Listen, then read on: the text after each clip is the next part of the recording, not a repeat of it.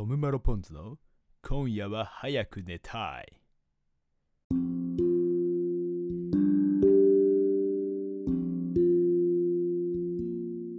前回のうん。うん。回を聞いてくれた人で、うん。はいはい。あの、マロマロとトムくんって誰ですかっていう 質問をもらってさ、あいや、ごあ。もっともではあるけどね。けど、ポンちゃんが一番なんか外してるよ。あの、そうだね原型がないよ。あの、どっから来てんだろうって感じだよね。そうそう、全くわかんない。もうなんか何してる人かみたいなの何にも話さないで始めちゃったからさえ。そうなんだよね。ああ、けど別にね、そんな、そうめっちゃオープンにね、あの、してるっていうよりは、内輪の話を漏らしてるに近いからね。あーあ、むしろさ、その、チャンネル、ポッドキャストのチャンネルにさ、プロフィールとか書けないのかな、あ、かける。ね、んだそこにさ、なんか一言文とかで紹介入れといたら、それだけでもいい。ね。うん。なるほど。確かとか思うに。うん。確かに。いいかもいいかも。トム・マロ・ポンズの？今夜は早く寝たい。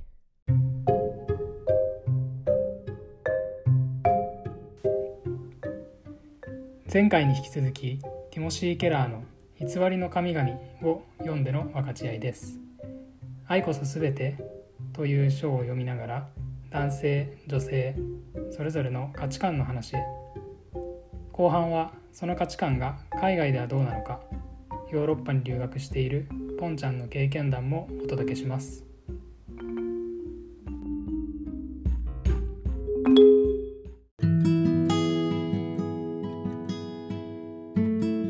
どうでしたか？なんか恋愛の対象やパートナーが見つからないと嘆く多くの人に耳を傾けてほしいのはっていうところがはいはい。なんか私たちの世代本当にタイムリーっていうかうんうんうん。彼氏彼女欲しいみたいなはいはい。人が多いじゃんだからなんかそうね。いいいいなって思った そうだね。神様が、そういう、なんだろう、それを求められるのは神様だけなんだよっていう内容だったもんね。うんそうそういう何かを埋めてくれるような感じ。ね、なんか、あのーコミットメント依存症になっているという事実って、うん、なんか書いてたね。ね、書いてあった。どう、どううん思います、と思って？ほうほう。あのー、74ページのところの、うんうん。現代において注目を浴びつつあるのは多くの女性たちがコミットメント依存症になっているという事実です。まるで女性の関心行動が靴とウェディングベルト赤ちゃんに限られていると言わんばかりでなんかめっちゃ皮肉ってるなっていうかさ。すげえこと言ってんなとか思ったんだけど。うん。これはでもあのー女性視点っていうかさわ分かる部分ではあるの？どうどうなの？どうなんだろ多分そんなことないはずじゃん。ううんいや、そうなのかな？わかんない。どうなんだろでもなんかあのプリンセス映画とかであの、あなんか出会いがあって幸せに結婚生活を送るみたいなうん。ステレオタイプう。ああ。がなんか一つの正解みたいになってる節はあるのかもしれないね。うんなるほど。そうね。まあ、そもそもこういうふうに言われるっていうことがね、なんかそういうふうな見方をされてるっていうのを表してるんだううんんけど、なんか、あのーおもろ、面白かったのがさ、うん。あのとね、な俺がそう大学時代に入ってたゼミの、うん。えっと、論文？後輩が書いてた論文で、あのディズニープリンセスに見る女性の変容っていうので論文書いてる人がいて、えー、でそのディズニーのプリンセスってさもう今もういっぱい出てきてるわけじゃん。昔からだうんうんうん。とそれこそ白雪姫っていうとこみたいなところから始まってさ今はそのえっとアナ雪とかさうん。ああれってその女性のあり方その当時の女性のあり方っていうのをすごくよく映していてでその白雪姫の時とかはやっぱりその王子様が迎えに来てくれるハッピーな幸せみたいな女性の像が多分描かれててそれは多分その当時なんか良しというかなんていうそういう風なもんだよねって思われてたん。で、うんうん。なんかいろんなあのその、えっと、プロセスを経てって今その「アナ雪」とかってその女性が強くあるみたいな男性にも勝ってうんうん。みたいなシーンが「アナ雪」とかにもあってその女性のあり方っていうのがうんその守ってもらうっていうよりもその一人でも強く生きていくわみたいななんかそういう女性のあり方みたいなのを描いてるみたいなそういう変容がありますみたいなことを発表しててめっちゃ面白いと思ったことがあって。なるほど。うん面白いねそれはだから女性のあり方とかさ、その世間からの見方とかも多分変わりつつあるし、うんうんうんうん。なるほどね。なんか、あれだね。それ、男性にしたらそれって何なんだろうなって思って、今思いついたのが、なんか俺は戦隊ものとかさ、仮面ライダーとかだったんだけど、はいはいはい。その、まあなんだ、誰かを助けて、あの、称賛されるみたいな。感じ。まあヒーロー感であるよね。なんか、あの、そう、そう、そう思ったかな。どうかな。他あるかな。いや、でもそれでいくとさ、その、えっと、まあなんか男女で分けるやり方は多分良くないかもしれないけど、なんかその女性はそのディズニープリンセスを見るとさ、そういう変わってるみたいな描き方がされてる一方でさ、なんかうん。男性をメインにした映画ってさ、なんか一貫してヒーローが活躍するみたいな感じじゃない？なんか、ずっと変わってないことない？なんか、どうなんだそうだね。うんでもなんか冴えない男が、なんか、うん。あああ、の活躍するみたいなのもあるか。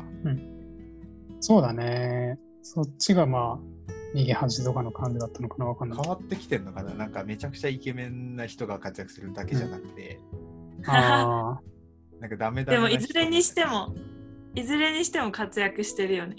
そうだね、活躍あ、は活躍はすんだね。がさせてるよね。確かにね。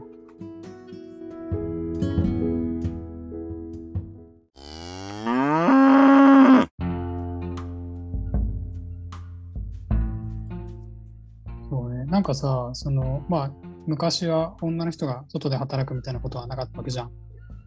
けど別にそれはなんか能力的に劣ってるからとかでは全くなかったわけだし、うんなんかそういう文化があって、そういうなんだ構造ができてたと思うんだけど、男が働く女は家みたいな。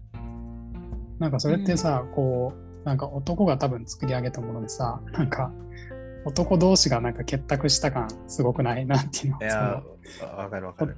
そうそう、近所のなんか、パパ、パパっていうかなんか、おっさんたちが集まってさ、なんか俺らでやろうみたいな感じで、ちょっと女の人あっち行っとけみたいな感じにするなん、なんていうの、そういうレベルでなんかできたもの感が、なんかあるなと今思った。ある。あるよね。で、なんかさ、その、せ政治家とかそう政治に関してもそうだけどさ、なんか、うん。あの昔に比べるとさ、その女性の参画権みたいな、政治に参画するみたいなさ、うんうん。権利ももちろんその与えられてきて、女性に権限っていうかさ、あのがうん。与えられてるような感じするけどさ、でも結果さ、うん。その男どもがさ、いくら集まってさ、女性のためにって考えたところでさ、おなんーか、なんかと限界あるよねって思っちゃうんだよね。なんか女性のこと考えるんだったら女性を輪に入れたらいい 入れるべきだよなみたいな。うん閣僚にさ、だって女性が一人入っただけでわーって言われるけどさ、なんか本当うん。にそのね、ダイバーシティとかでさ、なんか女性のこともっと考えていこうって思うんだったら、ね、もっとあのその話し合いを女性の人たちとするべきだよねってそうだね。思う。うんうんうんうん。なんかね。ね面白いねでもなんか私こっちで生活しててうん。なんだろうこうドアを開けてもらう時とかうん。男女がいた時に「あどうぞ」ってなんか自然にされるんだよね女性に対して。えなんかそもそも日本とか、まあ、アジアって言っていいのかな、ー、なんかちょっとね文化が違うっていうのはあありそうだよね。そうだね。なるほど。その文化っていうのもなんかいつから言いつからって問題になると思うけど。うんうんなんかあの女性が座るときは椅子を引いてあげるみたいなのがね。もうなんかそういうの自然にある文化では多分あるから、うんうんうん。そうなかなかね。えそういう人たちにとってはやっぱその女性は守られるべきみたいな感じなの？どうなんだろうね。なんか、守るのと尊重するのはまた違う。はいはいはいはい。なるほどね。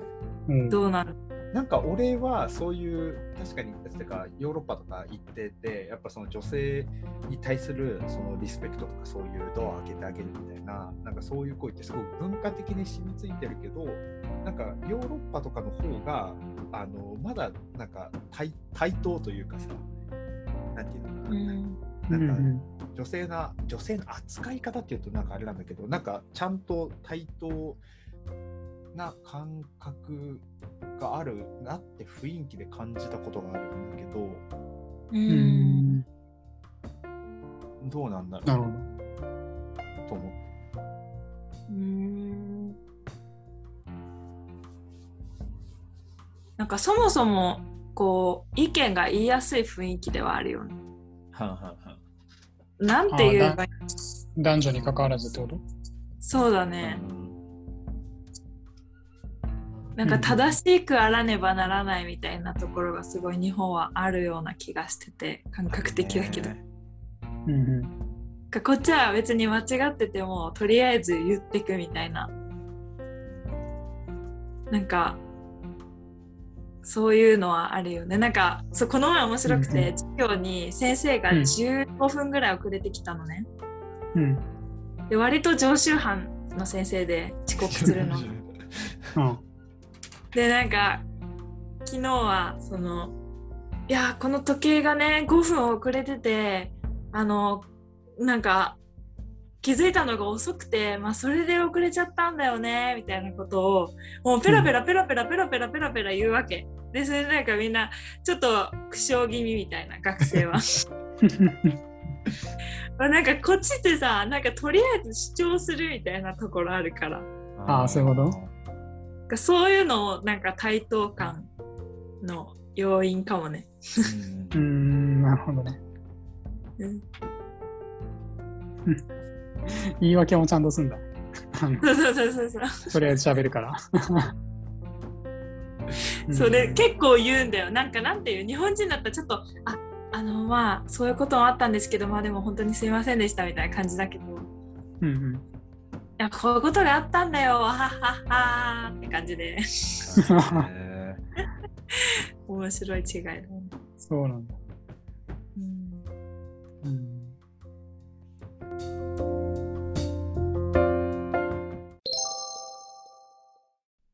トムマロポンズの今夜は早く寝たい